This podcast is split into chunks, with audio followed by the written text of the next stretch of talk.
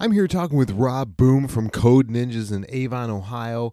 Rob, you know something that that I know comes up for came up for me a lot, and I know a lot of parents so busy. We're so busy. We've got so much going on, and the kids have got stuff going on too. So we get home from work, we've got activities, we've got family stuff, we've got other other activities and responsibilities, and then the kids they they're involved uh, in maybe sports. They've got homework uh, how could someone uh, fit this in? How flexible are you with your scheduling? Our, our programs are designed to be flexible around uh, the parent schedule and the kid's schedule because we know, I know as a parent that the kids have a lot of activities typically. And what we like to do is we, we build flexibility into our programs. So when people sign up with our programs, they're not just signing up for a specific day and time like you would for let's say violin lessons you would be usually you, you sign up for a specific time and date and if you can't make it you miss it for that week. Well, with Code Ninjas, if you if you can't make it a certain day, you can always reschedule, come in a different day, and even if you miss time during one week, it can roll into another week. So whatever time you have for that week, you you get no matter what. And we have flexible hours in the evenings too, where we're here during the week, um, Monday through Thursday, four to eight, and then on Saturday we have hours from eleven to three so in, in the case of kids who can't make it during the week, maybe they have a lot of homework that week or something came up, um, they can always make it up on, on the Saturdays. Now you have a center there in Avon, Ohio. Tell us, uh, especially now, I mean, this, uh, uh, with the time we're going through this up, unprecedented time in history, health and safety is definitely a top concern for a lot of people. What kind of uh, safety protocols do you have in place for the parents and the families coming in? Yeah, absolutely. I mean, safety is the utmost importance for us, for the kids that come in here, and, and for all staff. Eh, that's extremely important. Um, so we, we've done a few things. Number one, we've we've had a, a mask requirement in place, so all staff and all visitors are required to wear masks at all times. And then reiterate: don't come in if you feel sick or if, if you're not feeling right. Then just stay home, no matter what. I mean, you're not going to lose your hours um, we have reconfigured the the classroom area to have tables be individual. We used to have kids, you know, sitting two at a table, and they could get in groups, and we don't do that anymore. Obviously, we have the the tables separated six feet apart.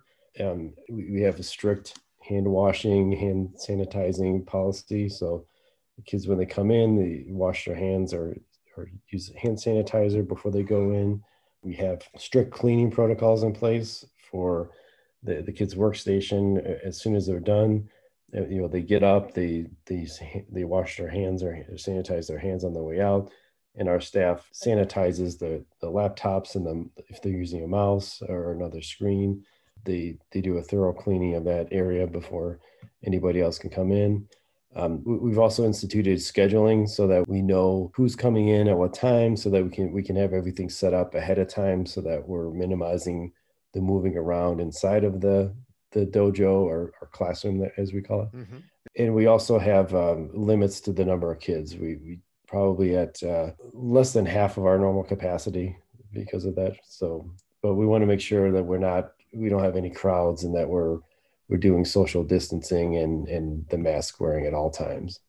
Well, it sounds like you've really thought things through and and have set up a nice nice area there, a nice and safe area for families that might just still be concerned and they really don't want uh, their child going into another environment they're at school they're playing sports they don't want one more environment. Do you have any options for code ninjas to be done virtually? Yeah absolutely. We have a, for our core create program we do have a, the option of doing it virtually. So they'll, they'll have a chance to go through the the curriculum on what's essentially a zoom call so they'll they'll have uh, an instructor on the line. They won't be going through it on their own. It's not going to be like they log in and they're doing stuff, and if they don't get something, they have to figure it out themselves. It, the intent is to have it just like they would be doing in the in the dojo here. We have an instructor available, and we have the ability to share screens, and we can ask, like show videos and also have the chance to show them what the instructor is doing too. They, they can share their screen as well and show them what's going on with the with the game. It's just a little bit different format, but it's the same curriculum that's that's available virtually. Do you have any other programs or any other uh, packages that you can offer to families? So yeah, we actually do. Uh, all summer long, we offer uh, summer camps ranging from Scratch. Last summer, we had a Pokemon and Star Wars themed and a Harry Potter themed Scratch mm. camp.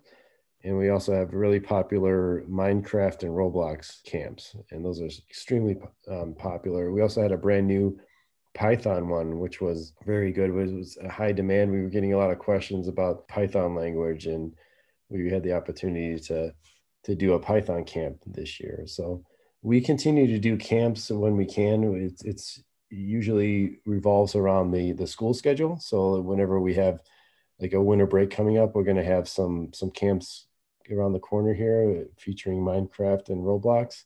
The uh, the the Minecraft Create one is really fun because we also incorporate a program called Tinkercad, and so kids learn 3D design and how to use this Tinkercad tool where they design objects in the camp, and then they import them into their Minecraft world.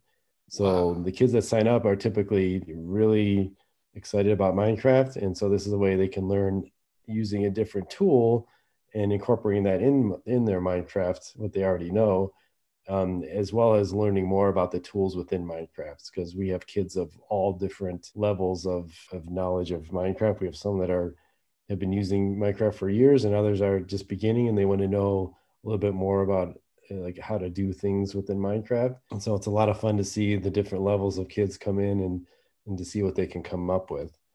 For more information, go to codeninjas.com and type in Avon, Ohio in the search bar or call 440 834 2749.